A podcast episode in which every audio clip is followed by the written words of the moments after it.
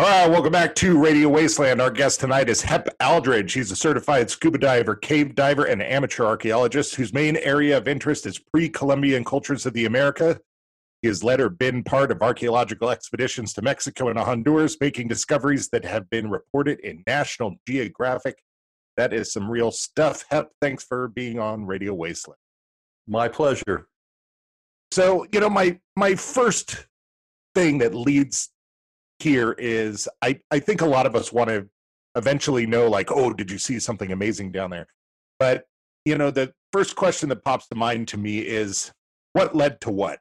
Was it an interest in this pre-columbian stuff that led you to do the scuba diving or was it scuba diving that led you to this stuff? That's, a, that's, that's a question that's going to take a little time we got an hour. Um, Perfect. Get it, get it done in an hour. uh, okay, um, but I, will try and keep it uh, succinct.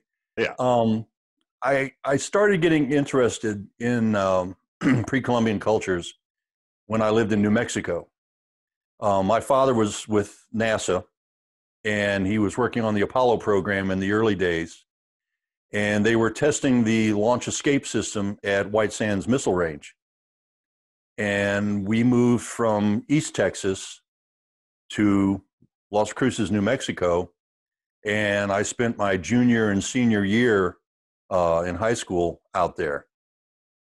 While I was there, um, and I've always been interested in treasure. I mean, what what guy or gal isn't interested in hidden treasure or buried treasure or stolen treasure or you know right. whatever? Um, and of course, the Southwest is just full of all kinds of stories about um, bank robberies and train robberies and money and gold that's been hidden by the robbers because they couldn't get away with it and they never came back for it. So that that kind of got my interest in in the the treasure aspect. While I was living in New Mexico, Las Cruces is only 45 miles north of El Paso, and it's on a basically what has been for many hundreds of years a direct route out of Mexico. Uh, I started hearing about uh, legends of uh, treasure being uh, taken out of Mexico by the Aztecs. Hmm. You know, Montezuma's treasure before the conquistadors could get to it. And I was like, interesting. I've never heard of the Aztecs to speak of. So I started doing some research. The treasure is what caught my my interest, and I started doing some research, and I learned a fair amount about the Aztecs and the you know the fact that they were an indigenous culture down there and quite large, and uh, they were a very rich culture. Uh, lots of gold, lots of silver, all the kinds of things that a person that might be interested in treasure would want to know about. And then I learned about the the ransom of Montezuma and the fact that the uh, natives or the, the Aztec people had spirited out a lot of his treasure before giving it to him because he was killed prior to you know the treasure being delivered. And it just so happens that stories that i heard out there had them coming right through my area right through las cruces going through the across the Organ mountains which is just to the which are just to the north and then further up into the Four Corners area of the Southwest. So hmm. that really got my interest. The fact that the, they had a lot of treasure, and the fact that this came they came through my area, I started doing more research about it, and that's when I realized that the Aztecs were only one small segment of the population in the Mexico and Central America, and I learned about the uh, Maya, the Olmec, the Toltec, Zapotec, Mixtec. I mean, there's a whole range of, of civilizations down there or groups down there that all made up this whole uh, area of, of Central America and Mexico, and they all had your unique things about them.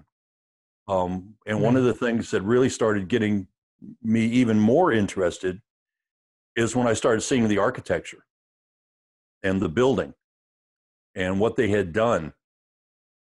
Because you have to remember that this, all of them were a Neolithic culture, which means they were New Stone Age. Um, they didn't have metal tools to speak of. The Maya didn't. Um, they didn't have the wheel. And they didn't have beasts of burden.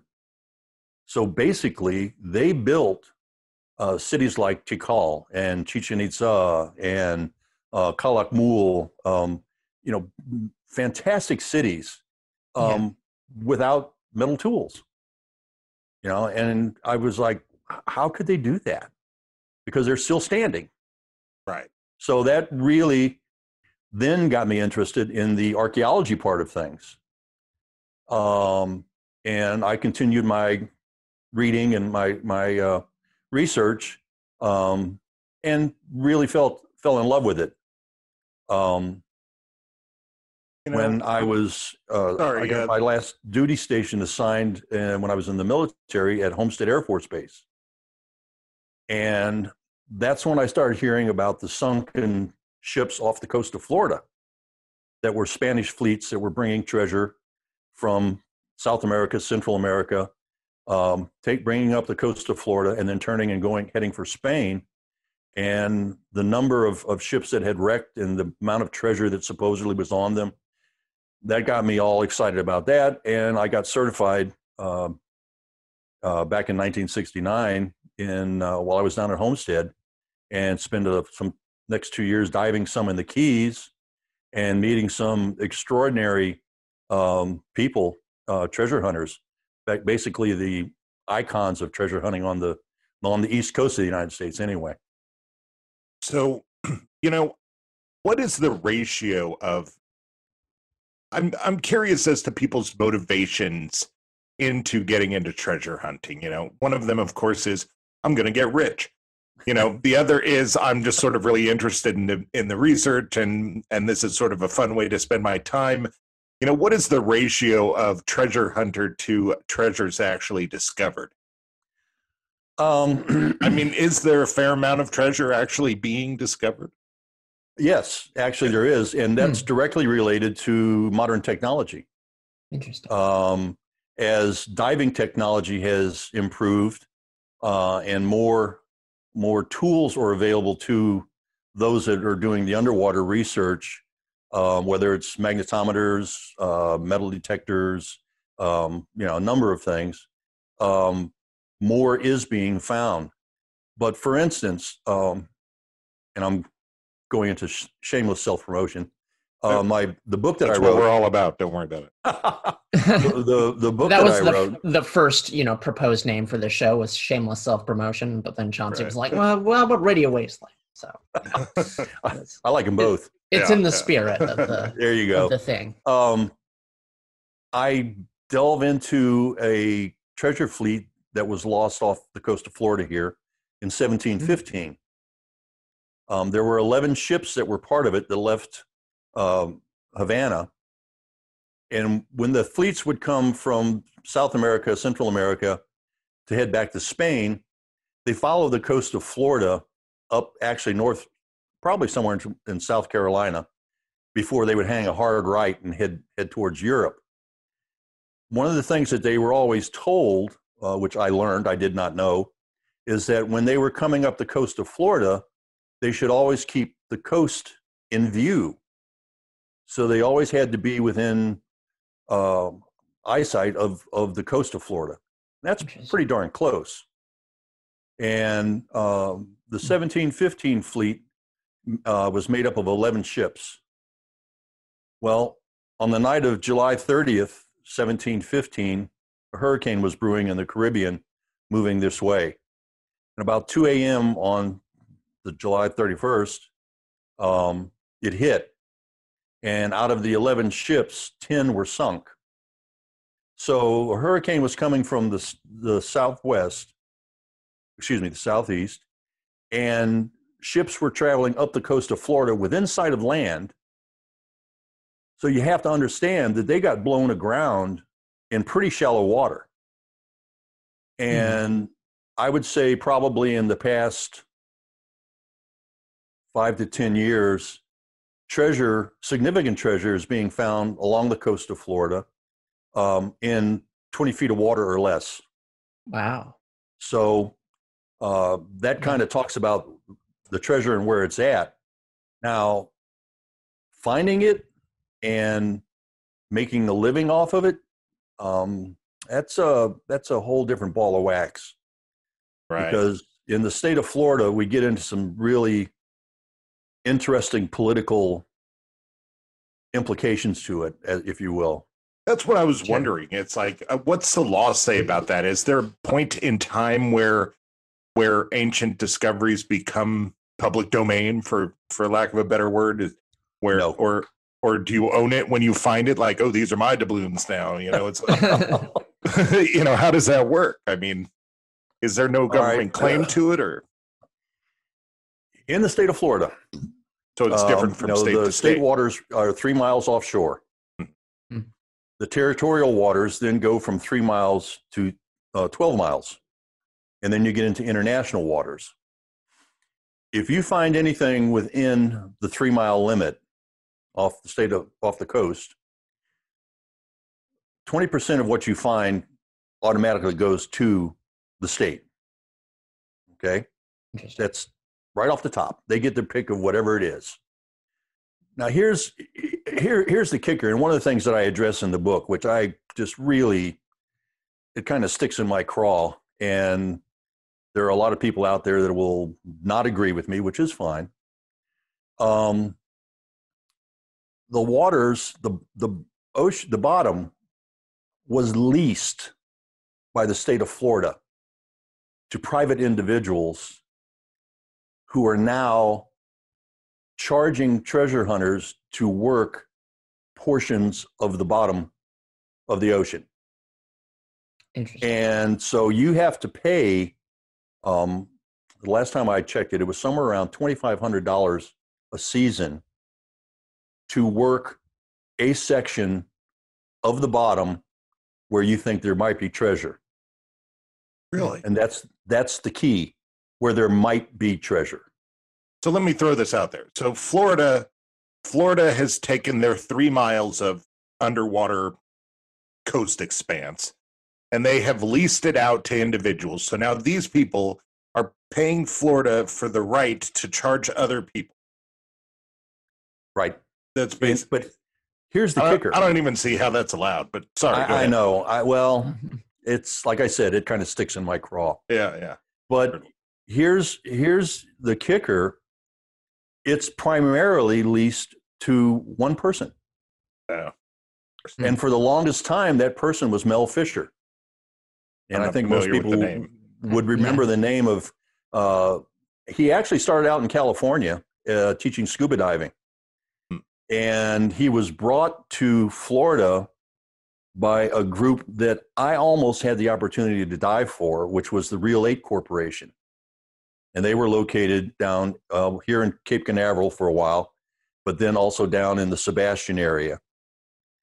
And um, the person who started the company was Kip Wagner, and he was a construction uh, man. And he started finding uh, real silver coins up and down the beach, beachcombing back in the late 50s, uh, mid to late 50s. And he realized after throwing some back in the water and watching them skip across the top that that was silver, that was treasure. And so he started a company, and it was called Real Eight and he and about six or seven other individuals went together to form this company. They realized that they needed some additional help, and they were looking. I'm not exactly sure how Mel Fisher came into it, but somehow they knew of Mel, who had a dive shop out in California, and they talked him into moving to Florida and becoming part of Real Eight, which he did, but then broke away in, from what I understand, not too pleasant terms, and went on his own, and then went on down to work the Keys and, double, and discover the Atocha, which is one of the largest treasures that's been found um, off the coast of off the coast of Florida.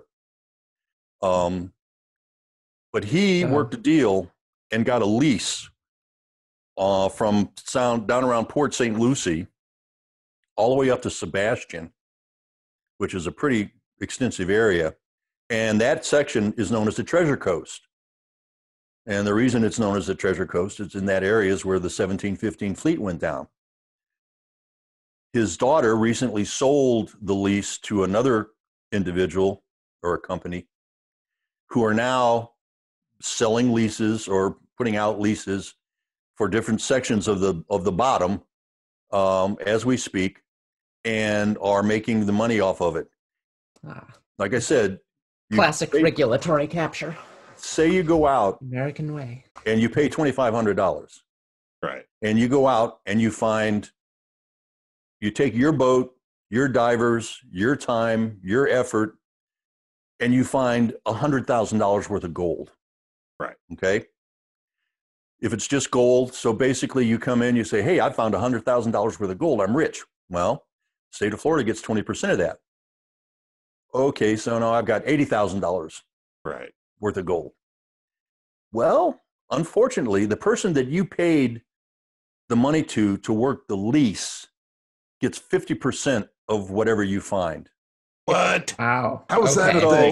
thing? So you pay you pay 20% to Florida, you pay 50% of the 80% that you you have.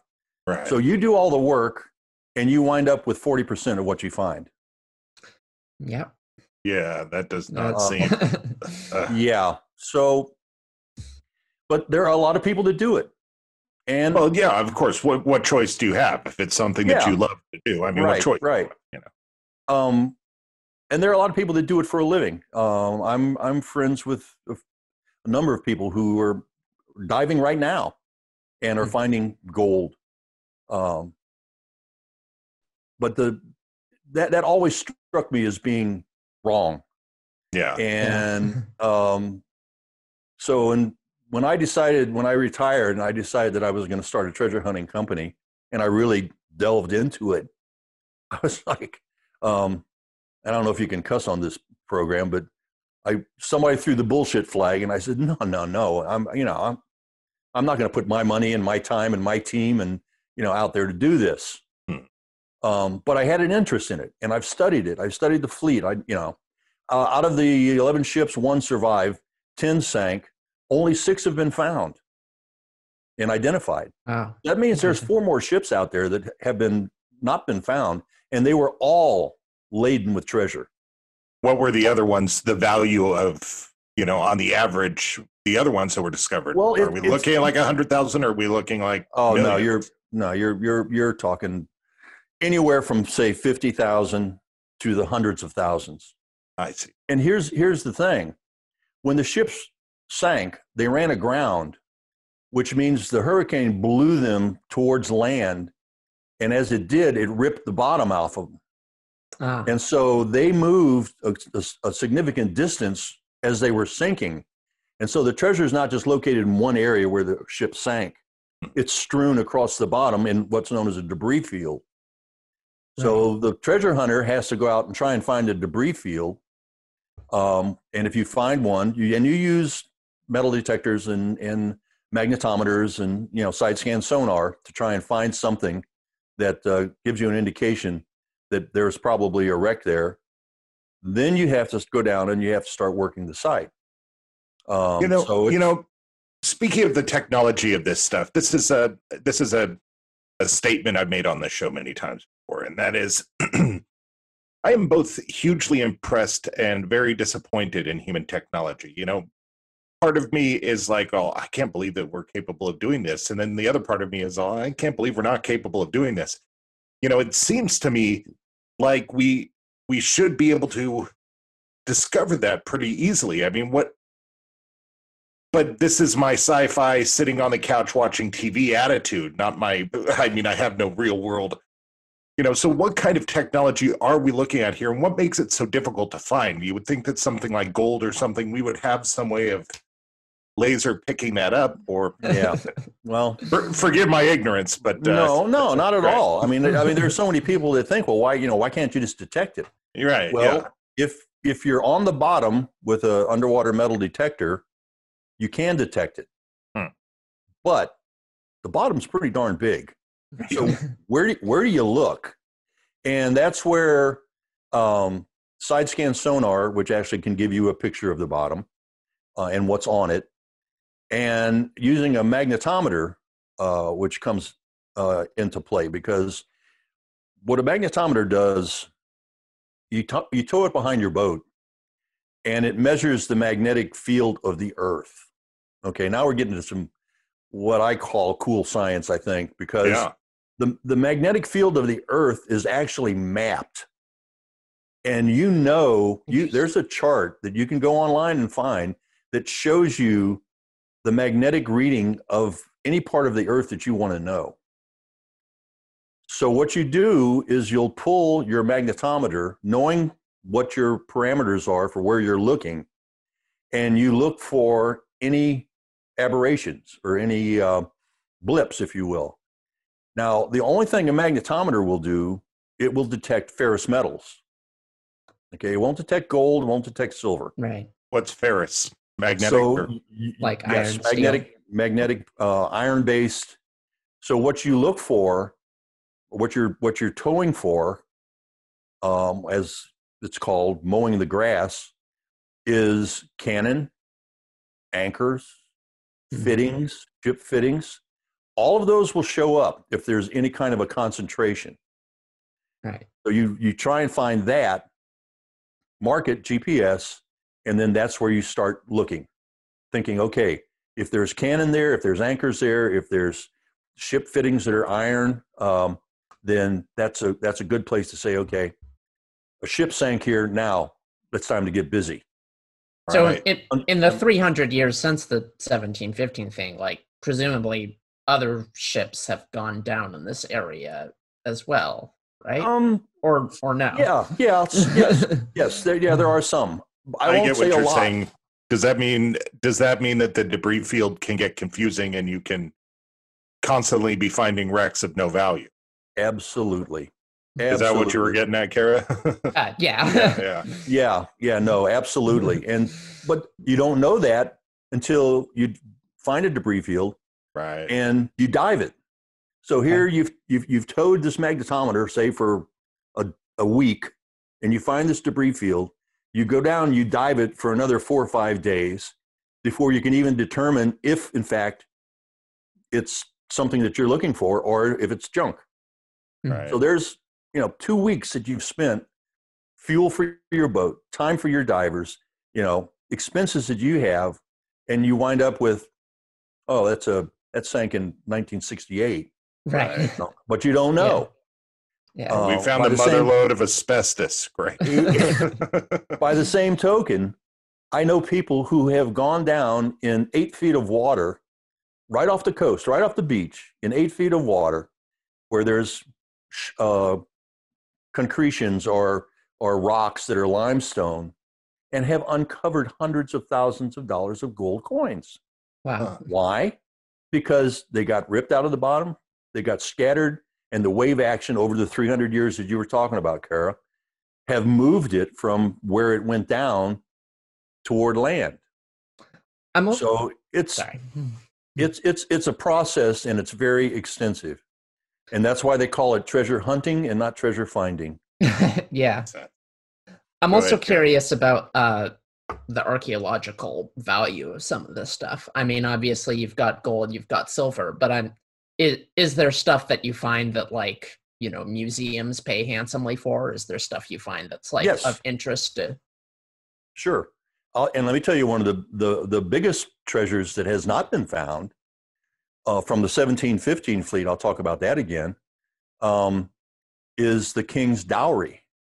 The king's Uh, King Philip of Spain, um, they had just gone through in 1715, they just finished, now I'm going to have to dig into it, the War of Succession.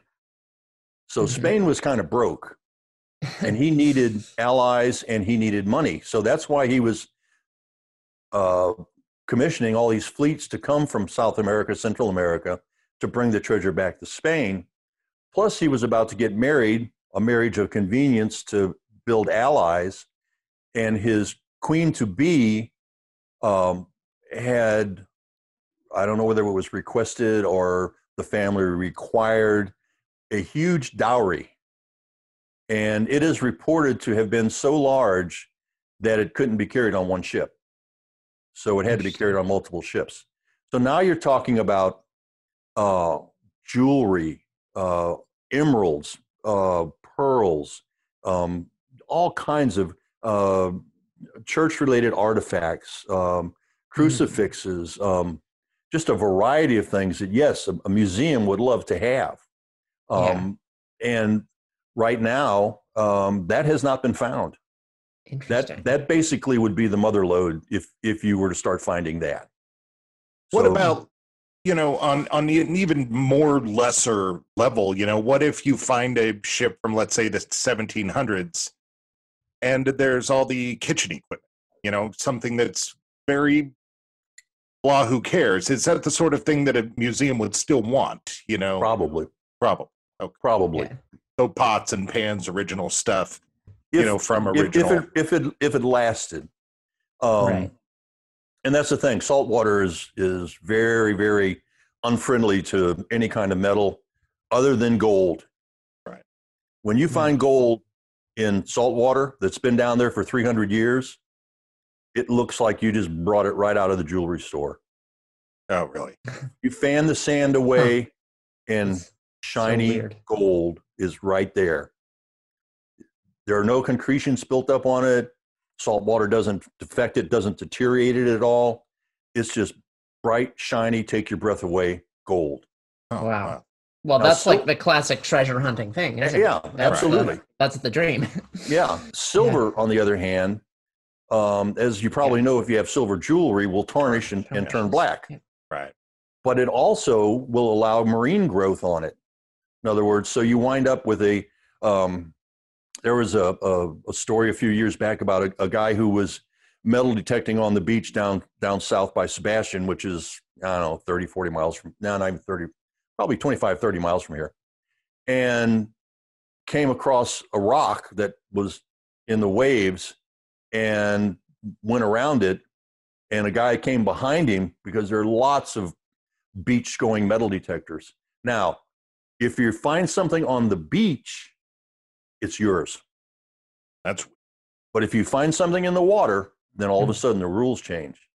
Anyway, the guy that was following him, and it was a basketball sized rock, went across it with his metal detector. His metal detector went nuts, and it turned out to be a clump of 1,500 silver coins that had glommed together with limestone and you know sea life into this mass That's so weird. and he picked it up and bingo you know 1500 coins So it still had value, even though it was Oh, absolutely messed well- up from all this stuff. it, Oh, it's yeah. it's easy to get concretions off of metal like that. I that see. yeah. you know Silver and once you- fast. once you do if you can see uh, mint marks on the coins uh, or visible uh, ways of identifying the size of the coin uh, cobs reals uh, pieces of eight um, boom the, the value goes up from the coin collector as well as from the, the treasure hunter All right. Well, we don't have much longer until we're going to take a break here. So I I got one question left about treasure hunting. Then I want to talk about some of the the potential for underwater cities and and uh, stuff like that. But um, the um, it seems like it's expensive to go hunting. It seems like uh, there are a lot of things in people's way, and the reward can be incredibly high. So from that and the movie watching culture that we all live in um do you have to guard your data? Um do you have to be concerned when you're out there of like new age pirates or uh you know it, are there safety concerns like that? Yes. Yes. Yeah, yes there are. Interesting. And here's one of the other things to know about uh, treasure hunting on the coast of Florida.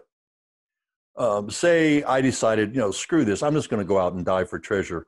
I'm not going to pay anybody anything. I'm, I'm going to find it on my own. And I go out and I start diving, and I happen to be diving on a site, you know, that a ship went down. They watch them. oh do they Those those areas are under surveillance. And if you're found diving on a site without a, a permit or without a, a lease, Hmm. you can be fined, you can lose your boat, and you can go to jail. Or maybe get shot. Kind of Well, I don't. I'm kind of making the parallels in my head here to the Pacific Northwest and stumbling across a pot farm when you're out hiking, and you're all like, "I do not want to be here," you know. yeah, no, it, it's it's kind of different. Uh. The getting shot part is not quite as as prevalent as as winding up, you know, being prosecuted. I see. right. and so uh, you know that's that's always a big concern and you know it's, it's a reality wow. That is wild. All right. Uh, well, we're coming up on break here. You're listening to Hep Aldridge. His website is hepaldridge.com. He's the author of Sunken Treasure Lost World and Sunken Treasure Revelations. And uh, we're going to take a break. And when we come back, we're going to talk about more sunken treasure and maybe the possibility of some lost world. You're listening to Radio Wasteland.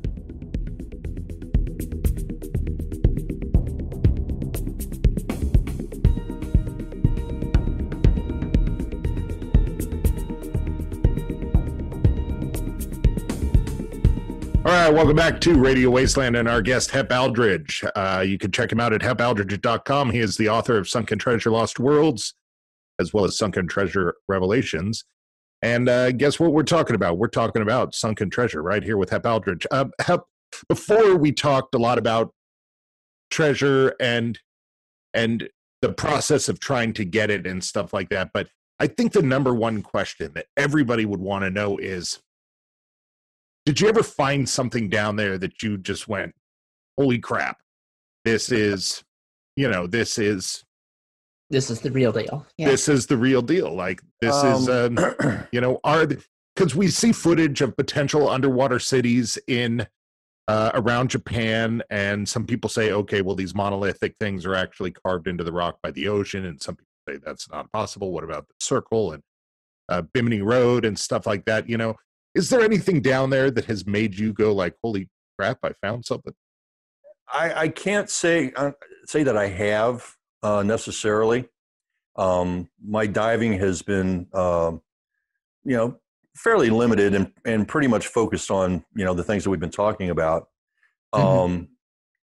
But I took a um, uh, an expedition, and I think it was in '95. Um, I got involved in an expedition that went to Mexico to take a look at uh, a site down there on the Candelaria River called El Tigre. And in Cortez's Chronicles, and now this is kind of not treasure, but uh, Tara, I think you asked about things that, that museums would really go nuts over. yeah, the the archaeological. yeah. Well, that's that's that's what this is. Mhm. Um, in Cortez's Chronicles, when he came through Mexico, he talked about a place that was a major Maya trading center, and it was on a river. And he was just so impressed with it, and it was called Itzam Kanak. Love those little Maya names, man. totally yeah. And one of the things he talked about is that in order to get into the city across the river, the Maya had cut down one tree and felled it, and it went from one side of the river to the other. And that's how he and his men and, and the Maya went back and forth between uh, uh, each side of the river. I got involved in a, an expedition to to do some diving uh, with the Mexican government, INAH, which is the uh, National Institute for Anth- Anthropology and History, uh, on the on the site to see if we could find where that crossing might have been. Mhm. Um, now, this is a very slow moving river, so uh, there's not a lot of current, and the deepest point that we found in the river was like 26 feet, so it wasn't very deep at all Okay. and we were using a surface air supply, uh, which was a Brownie third lung, uh, because you can go down to easily one atmosphere with that, which is 33 feet. Um, and so we were doing an underwater ex, ex, uh, exploration of this this site to try and see if we could find this bridge thing. Well, one of the things that kind of upset me is, uh, in my mind, we were looking in the wrong place. Uh, the river was too wide. The river um, went in from the city into a marsh, and so there would be no big trees there anyway. But be that as it may, we're working with the Mexican government and they're not really calling the shots, but they're making strong hints. so we started diving, and um, what we found, and this is where the, the significance comes in, is that the river had changed course. And so it had encroached on, on the city over the hundreds of years that since Cortez wrote his, his piece. And in 12, 15 feet of water, we found submerged uh, platforms, carved stone platforms. And we found uh, remnants of um, effigy vases that were used in ritual purposes. And so we were able to bring this to the attention of, of the Mexican government, and they were no, they had no idea. And we started finding more and more. And one of the, the biggest things that we found was the encroachment of the river had covered up what was a carved wharf area or stone faced wharf area that was pretty pretty big. And it was about four or five feet underwater. And there was carved stones and then there was a step down and there was another carved stone down into like four or five more feet of water and then into the mud and it just so happened that that area lined up perfectly with the main thoroughfare going through the city towards the pyramids through the through the uh, the ruins and at that site we found pottery that was not at all uh, part of the local uh, culture. It was definitely imported from different places. And that's the thing that the Mexican government got really excited about because nobody really knew where the site of Itzam Kanak was. Hmm. And so, from what the pottery that we found and the wharf and then the platform and used for ritual purposes, um, they were able to put together all the, the, the pieces and, and basically say, and it is now documented, that that site that we dove on and that we helped recover this stuff is the site that was talked about in Cortez's chronicles. Itzam Kanak. Oh, and so our finds there, I found a beautiful, and I almost hate to say this, a flint spear point oh. that was about eight to 10 inches long. Hmm.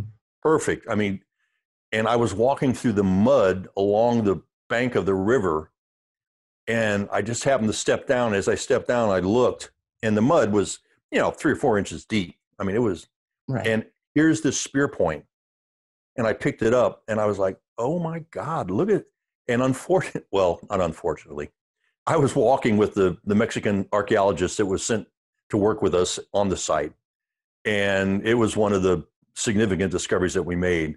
Right. And of course, I had to say, "Oh, here you go." Right, right, right. My collection. sure, take it. yeah.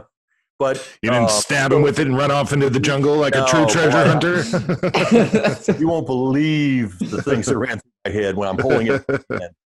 Um, yeah, that's funny. But it was it was very that was very rewarding because that was reported in National Geographic, that's and our awesome. discoveries were reported the things that we found, the regional director of INAH, which is the Institute of National Anthropology and History, came out to visit us, saw what we found, asked if we would bring what we found back to Campeche, which is the uh, regional headquarters uh, for INAH. Um, and this particular site, we had to travel four hours up a river to get to it. There is there was no way to uh, get to it. There were no roads or anything. So it was a four hour river trip to get up to the site. And they asked if we, when we came back, if we would bring it to uh, the, reg- the regional office in Campeche. We did that. They thanked us profusely, immediately uh, packaged it up, and flew it to Mexico City. So, hmm. in my mind, that was treasure. That was a. That is, that was you know, yeah, it's amazing absolutely. that they they didn't know where the city was. They wanted to find the crossing, and in looking for the crossing, they found the city. That's exactly right. Yeah. And, yeah. Um, they, they kind of had an idea because um, the the place is a plains. It's a uh, they raise cattle there, so it's a grazing area, and so there's not a lot of vegetation. But if you look out across the plain, there are these humps, you know, with mm. covered with grass. Well, guess what, folks? Those are all pyramids. Those are all platforms that at one time were built by the Maya, and they have uncovered them. And now, now it's a tourist area. They built a road in since I've been down there, and you know you can go find it on the internet. Um, Hmm. And it's it's become a, a big thing. But the our our expedition helped solidify the fact that it was the city that was mentioned in Cortez's chronicles. Yeah, that That's amazing. just way That's- cool. That's Indiana Jones stuff. Yeah, it is. Yeah, it, Totally it, is. it, kind of felt that way. Yeah, I can imagine.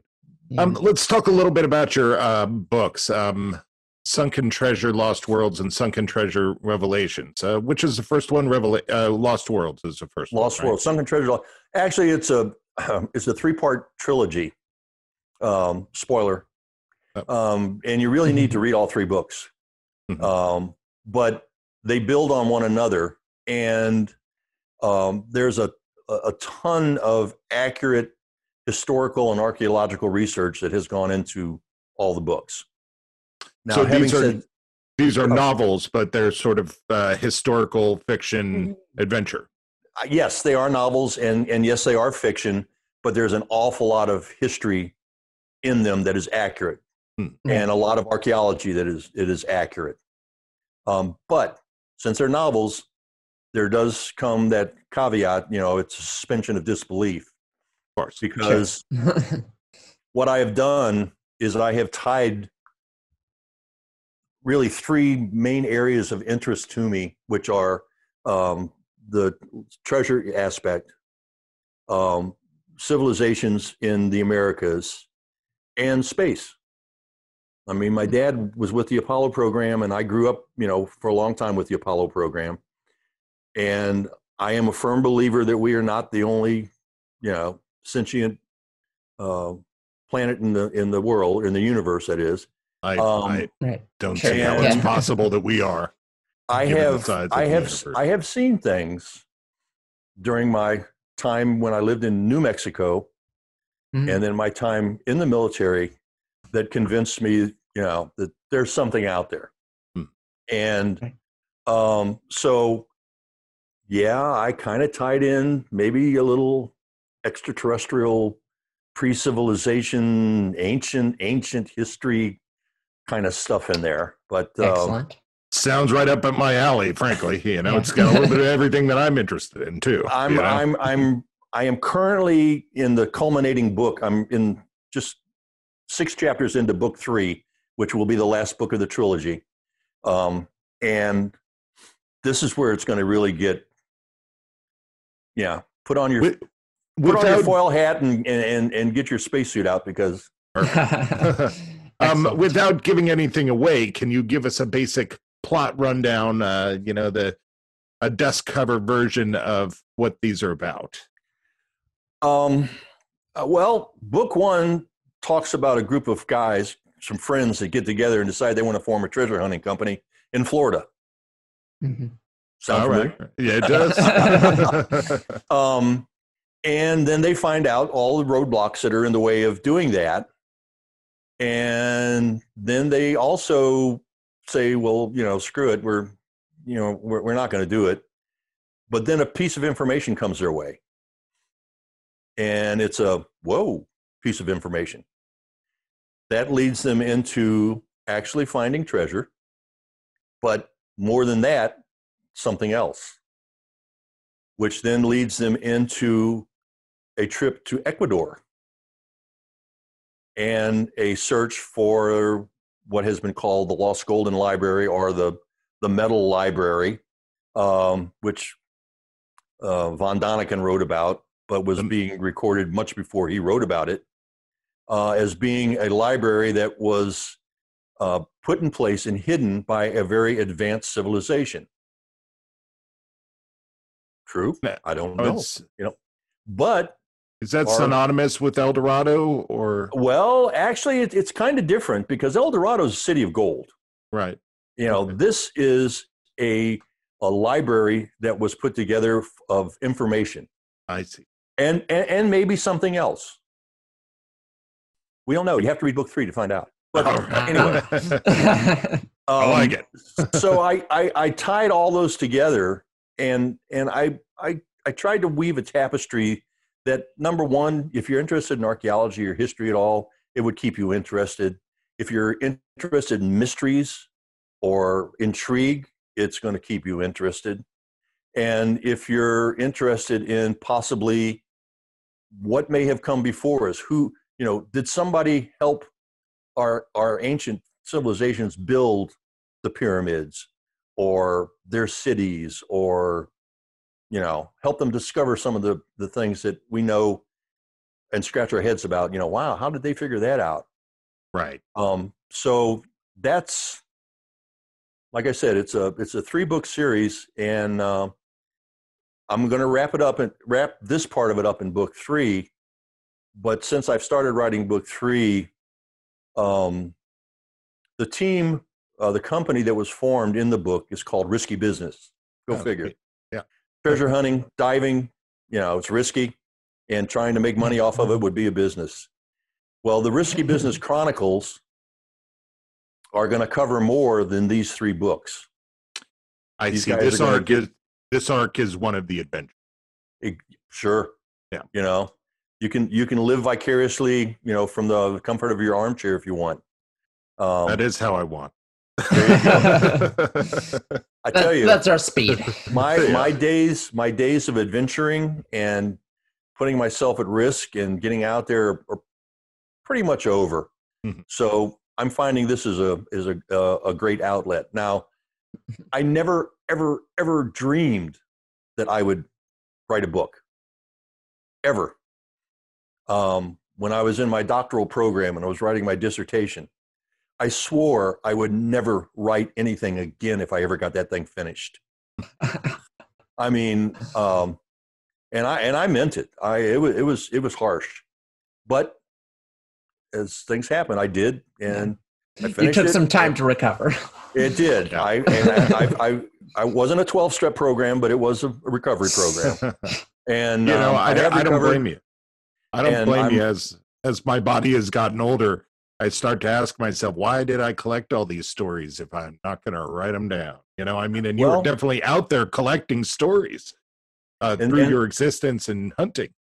Well, and and and yeah, that's what happened. Um, I I was I was able to, and this story took probably 15, 17 years to come together in my mind. And I finally, at, at one point, once I retired, I said, you know, what, you know, if I'm ever going to do anything with this, I might as well put it on paper or, or put it down. And um, I am not a writer. I, I don't have an English degree. I don't have I've never taken a creative writing class. Um, I didn't know the first thing about writing a book other than you sit down, you start typing. So, That's pretty that's much all you it. need. yeah, that's it. Well, That I, I like finish to it. think so, but let me tell you what, that's not the case. Um, it's been a it's been an unbelievable learning experience for me. But um, I've been lucky, and I've met some people that have helped me out a little bit, and so I'm I'm feeling pretty good about what's what's going on and and kind of the direction that that I'm headed with this, and it's fun. It's a hell of a Yeah. lot more fun than my dissertation was. Let me tell you. I don't know. I yes, I can imagine dissertation, no matter what the topic is, does not sound fun. No, it, it was a, it was a grueling process, but it was a process. Right. Uh, one of the things that you mentioned uh, earlier is you were talking about uh, sunken cities Mhm. and hidden cities. Um, I think the a couple of things have happened in the last say five to seven years that have really, really changed the world in terms of uh, discovery and archaeology, um, which leads us to find uh, hidden cities. And one of them is the uh, creation of LIDAR, which is the new uh, Ah, laser yes. uh, laser system that allows you to shoot a laser beam thousands of times over an area from the air and then use an algorithm in a, in a computer program that picks up the reflected uh, laser and then the laser that actually touches the ground and remove the reflected laser. And so you can actually see what the contours of the land are. And yeah, I I uh, I rented an office once that uh, was next door to a company that in Northern California flew uh, drones, like military style drones, uh, over forest land in order to map the terrain for easier firefighting with this stuff. And, I, absolutely. and he showed us this crazy. It looked like a predator drone and everything. I don't know. It was crazy. Well, they the- and and they've got them. They got them for drones. They you can take them. The the, the run of the mill treasure hunter can buy one now. They, the prices come down so much, and what they do is amazing. And the one section that I know of, um, and I worked with the Guatemalan government uh, at one point in time on um, trying to get some filming permits to go down there and, and document some of the Maya sites down there. But just recently, an aircraft flew over as part of the mapping, the lidar mapping program down there, an area that they knew there were pyramids and the Maya civilization had been there, and they had estimated that there was probably 75 to 100,000 people that had lived there. They flew over and mapped it with lidar, and all of a sudden, this huge, huge city complex came up with uh, what are called sacbes, which are sacred roads, l- going out and linking to other sites in the jungle, and they've upped it to over a million people in that area. So you know, it what we talked earlier, uh, technology is really opening the door to um, finding the unknown, helping us learn more about prehistory or our history, and then making new new decisions. Textbooks are having to be written, rewritten because of what we're finding out. The risk Yeah. of sounding flippant, I'm very interested on how a million people live in the jungle in one city without toilets. Well, actually, You know. I think they they had a sewage system. Really? I think that's one of the things that I that I read. And most of the pre-Columbian cultures, whether they're in Peru, uh, Inca, whether they're in the Central American area or they're in Mexico, most of them had running water in their cities. Yeah. Which Yeah. is I read I've somewhere seen some stuff on that. Yeah. yeah, that Yeah. their their cities were actually incredibly advanced like quite in comparison to the urban. Yeah. to the European people see, who that's were what we're coming there. learning. I'm like, whoa, what You know, how do they do all this? Here, here's a Stone Age group of people that are much more advanced than we thought that they were. Yeah. Yeah, Yeah. I saw one of them uncovering uh, basically like a village built up a mountain, and the top of the mountain had been carved out to create a cistern that held water, and the water would run down. And basically, it was a class system. The rich people lived up by the clean water, and it got poorer and poorer as the people lived down by the Yeah. by the Yeah. less clean water. Uh, They call that trickle down economics. yeah, apparently, but yeah. Is that surprising? No, it's Um, not, but it was really just amazing. I'm just all, how do you carve out a cistern that will save, hold, and rewater enough people throughout an entire year? That's great. In the Yucatan Peninsula, Yeah. um, it's basically much like Florida because it's mostly limestone. Um, and they had uh, carved cisterns, basically, where they would catch rainwater or they would divert water from the aquifer if they could get down to it, their cenotes, and have that run into the cities. Hmm. Um, I almost fell into a one of the cisterns when I was down there tromping through one of the areas. And, Yeah. uh, luckily, my s- I had a walking stick and I put it in front of me before I took a step, and the stick kept going, and I went whoa! And when we covered the uncovered the brush, here was a perfectly round opening, and when we got lights down in there, smooth as silk uh, sides, and then we started finding more of them at this site, and that's where they stored their water. Wild. Wow. Yeah, it's wild.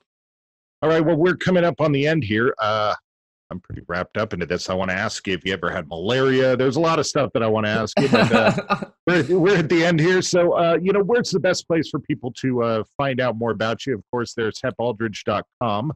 And I saw that you can buy your book on Amazon. Um, what's the, Yes. I know that authors sometimes have preferred places for people to buy their books. Do you prefer them buy it off of Amazon or how do you want that to go? It's fine. They can buy it off of Amazon, or they can they can buy it directly from me.